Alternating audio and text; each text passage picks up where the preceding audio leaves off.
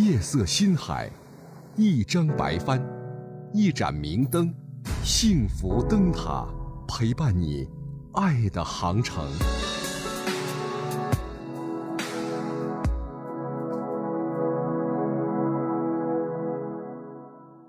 你好，哎，经常听您的节目，我也有点感情问题想就那个咨询咨询。嗯，一块儿商量。我们就是五十多岁了的夫妻，现在是异地两地生活五年了，四五年了。这一年前吧，他就跟一个女女生，跟一个女同事吧，没结婚了，三十多岁，就关系挺挺好。他自己认为是比同事关系好。比同事关系近了一步，就是经常有联系，经常互相问候，短信呀、聊天呀什么的。最开始我是发现是他在微信上面聊，那女的说是哎呀，看见他就高兴，找对象想找他他这样一个我老公这样一个个样子的成熟稳重的。完了说是挺喜欢他的，问他好像喜欢他吧，我老公就说我没这个资格了。我已经这这个岁数了，没这个资格。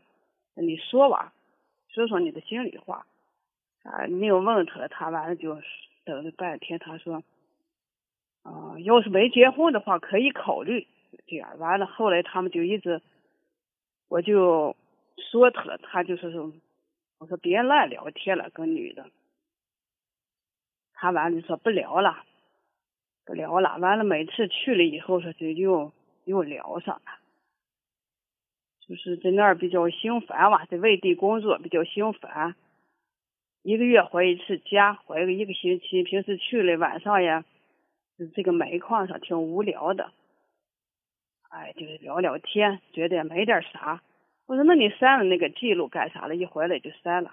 他说怕我多想吧，本来没点啥，你乱七八糟想的要睡不好。开始是那女女的主动找他了，我现在发现，现在他主动找人家的打电话，我就看见电话记录，我看了一下，他有时候主动找人家打电话，人家没主动打的他打电话，打电话的频率也不是太太多的，一个月三四次，有时候一晚上啊就聊那个一两个小时了，我就觉得有点不太舒服。回来一说完，他就挺生气的，说这么点事情咬住不放。我是怕他关系不正常，张老师给分析一下。嗯，不应该咬住不放，但是呢，更不应该呢这么长时间还纠缠不清。哦，他说是，他就说的无聊了，就是特无聊，有时候喝了酒了，心烦的就想说说话了，说说了嘛，这样气的跟我说。啊，这样啊。嗯。我们不去呢。考虑太多，嗯，他究竟呢和那个人发展的怎么样？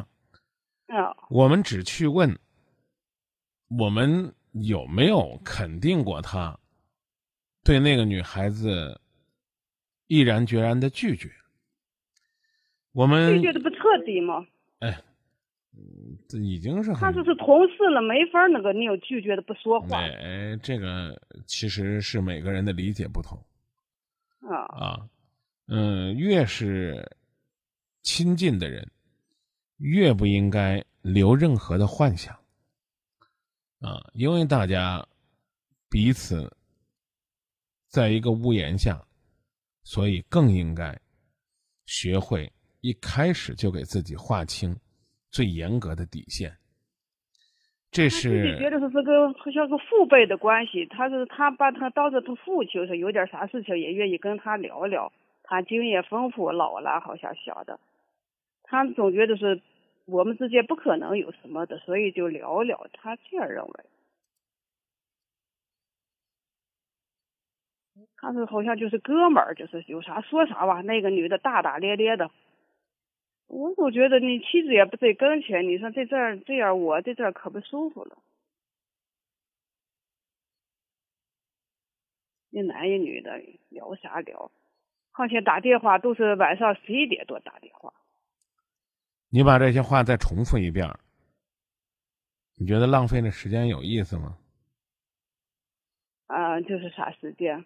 啊，我我重复了。这我都听到了，你还要再讲吗？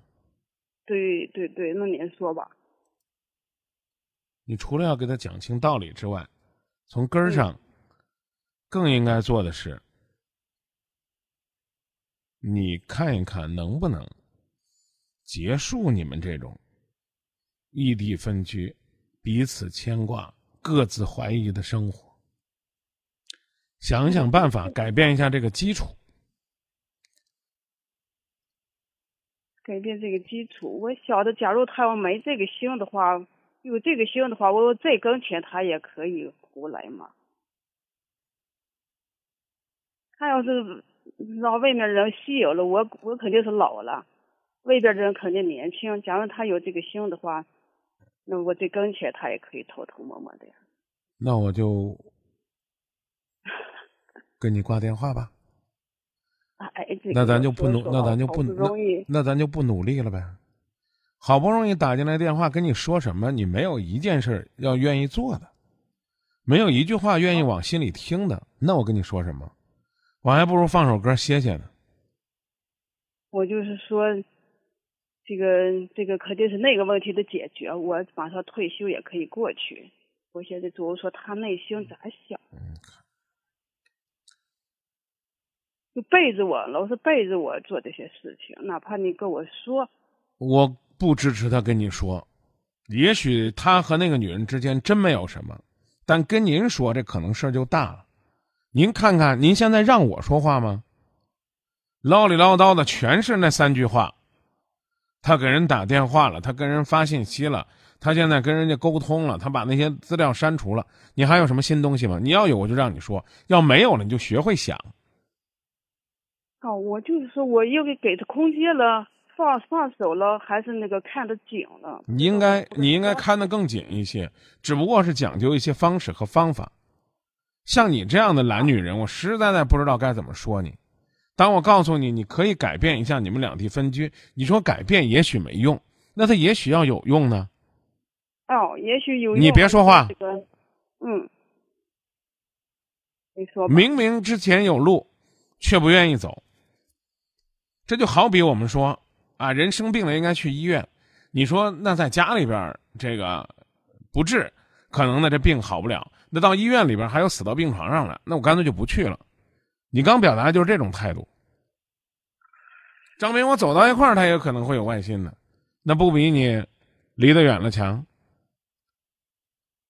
你说这话什么意思呢？他是根本，他是个根本。再见，啊，就这。这这这，你这问题解决不了，因为你认为你老公根儿就是这样，那就是说是哎哎，你你别别别跟我抬杠啊！你老公根儿就是这样，这问题呢就解决不了了。我不是说根儿，我说关键在他了，关键在他。您多大岁数？我五十四。我以下说点难听话，您这年纪我叫您阿姨了啊。根儿在老公那儿，咱们两个聊天能改变你老公的根儿吗？能不能知道？你告诉我能不能？不能，不能。对，既然不能改变你老公的根儿，我们是不是应该从外因去努力，以便对他有所促进？哦，我怕这个微小嘛。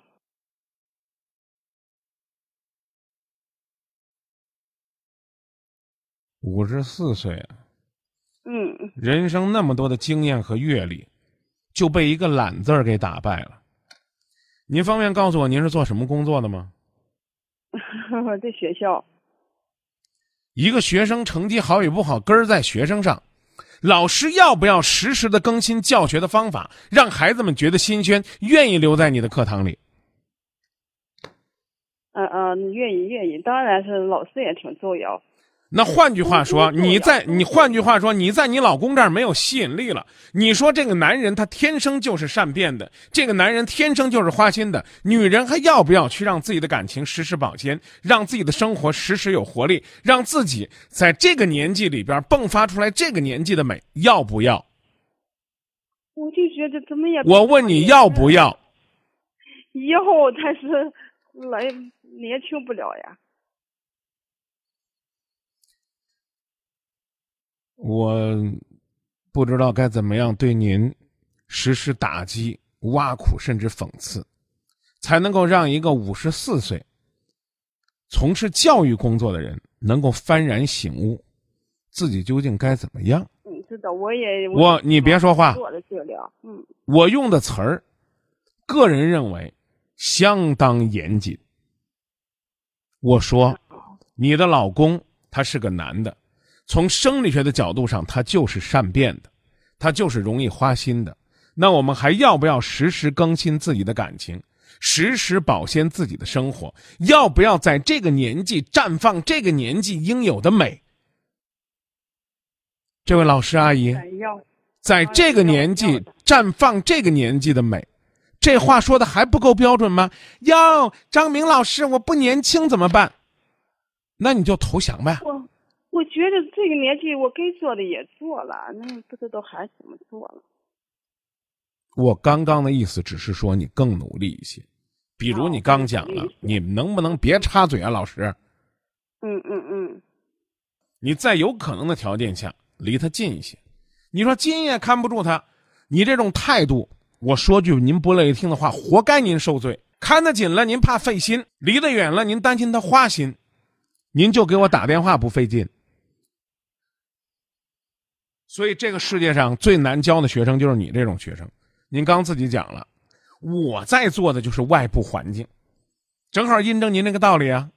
我在做的就是外部环境啊，阿姨啊，咱这么着那么着，这么着那么着，呀，不行啊，改变不了他的本呐，改变不了他的根呐。您自个儿不动，那我也是一样的。那话说回来了，我能不能不跟你说这些东西呢？当然可以。五分钟前我就想挂您的电话了，但是四个字我叫于心不忍。哦哦哦，那行，我知道，我慢慢慢慢的想想。您琢磨琢磨。嗯嗯嗯。您是找我来帮忙的。改变改变我自己，尽可能尽可能，嗯，再往好做。您是来找我帮忙的。我跟您说，阿姨，咱往东吧。哎呀，不行，往东太远。我说，那阿姨，咱往西吧。要往西太累，那咋弄啊？叫那个东西它自己能爬过来才最好呢。你不觉得这是痴人说梦吗？咱俩在这商量个主意，让那个男人的心灵净化。哎，说的狠一点，要净化他的心灵，可能也得你帮他去买几本书，摆在他的床头，让他去读。这工作你不做。咱俩在那一念咒啊，让她老公啊心灵净化呀，懂得珍惜啊，知道这个忠忠诚啊，就能实现了。这不是唯心主义吗？回来也是跟他说这些，是不是说的有点多了？我说应该珍惜啊什么的，不知道该不该说。刚才我跟您说的话您都没听，所以我才觉得跟您这人讲话怪费劲的。嗯，我不知道是。我再重复一遍，阿姨。嗯。嗯嗯嗯，一定要管得紧，但是要注意方法。您刚说您是您刚说您是做老师的，我已经跟您说了，这个孩子他不不爱上您这门课，你管不管？你可以不管他，但是那是因为那不是您的孩子，不陪您一辈子。第二呢，您有五六十个孩子呢，您这班里边但凡能有两三个所谓的尖子生，谁都不能否认您这个班教的差，但是。作为一个老师的职业道德和素养来讲，就像我一样，我不忍心我跟你说完了你不搭理我。其实你不搭理我随意，我跟你说再见就得了，我干嘛跟你费这么多话？现在道理就是这样的。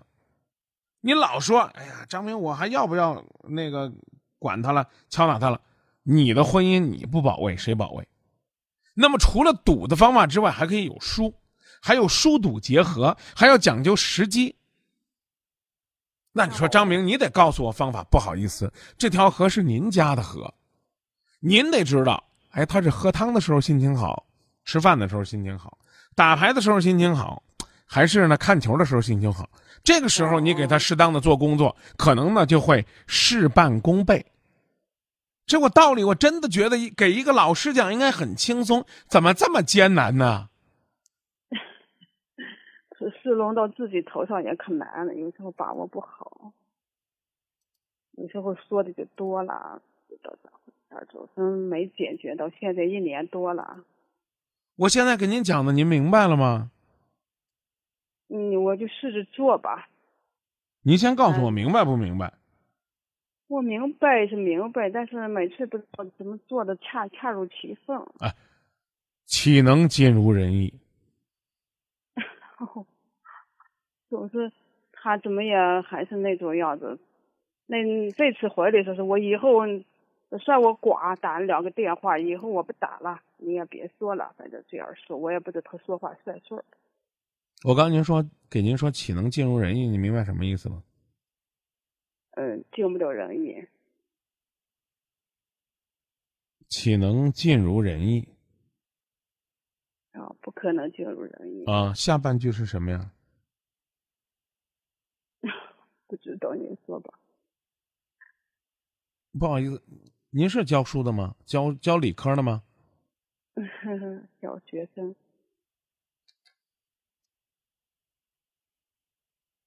但求无愧我心。我尽力而为了，我做到极致了，我对得起我自己，对得起我这二三十年的婚姻和付出，对得起我深更半夜打这个电话，我就行了。我不能坐视我的婚姻慢慢的激情消退，感情淡漠，不管是不是被那个所谓的同事取代，但起码不能就这样走向。走向衰败，走向死亡。好像老是不信任他，他他每次骗我，我也不知道多会儿能信任他。您先自个儿先动起来吧。动起来啊！嗯。动起来，自个儿先好起来啊！我感动他。嗯。慢慢揣摩吧。老夫老妻了，老夫老妻了，我觉得做这个事情也有点太，本来就应该自然的相处。你说我成这样子。特别的要求自己这样那样的，太太累。那咱怎么省事怎么来，阿姨。我就是跟你说实话，咱们就本身就五十多岁了，正正常常的生活就行了。正常吗？这种样子哦，现在闹的这个样子。现在正常吗？阿姨，五十多岁了，我想健健康康的生活，但是我发现一种疾病突然来到我的身上。这时候我是选择向疾病投降，躺在那儿等死，还是积极的抗争，适度的锻炼，调整我的心情，哪怕是死，我也应该在微笑当中去面对死亡。您觉得哪种好？嗯嗯，你说的道理我懂，肯定是积极面对。我总觉得是聊到这儿吧，您别再给我灌这个负能量鸡汤了。嗯嗯嗯。啊，我没法跟您再聊了，越聊我这心情越压抑，我这我这我我这下边热线没法接了。哎哎，谢谢谢谢啊！照您这说，照您这说，因为是老夫老妻，五十四岁了，咱们就可以混吃等死了，管他是婚姻死亡还是人生就此暗淡，就这了，没必要努力。我我努力那干嘛？我太累了。我觉得自然而然相处，何必闹那个有点假的那种？姐阿姨啊，那咱俩也自然而然，何必让我和你抬这个杠受这个累呢？我也是想跟你沟通沟通，我沟得通吗？我就。知知道怎么做了，我可以。你觉得咱俩算沟通了吗？今天？沟算算算，我早就想沟通了。我觉得，我觉得咱俩没沟通。哎，沟通了，沟通了，我那想想通了挺多。我一直听你的节目，我就是想，我这个事情也想受受你的启发。希望你能想通。管用，管用，嗯，管用，管用。我我也是想这样做，我就是听听你，是我的想法一样。聊到这儿。嗯，给我鼓点劲，哎，好，谢谢。嗯。哎呀，就这吧，不知道这阿姨会给孩子们讲什么样的面对困难、面对生活。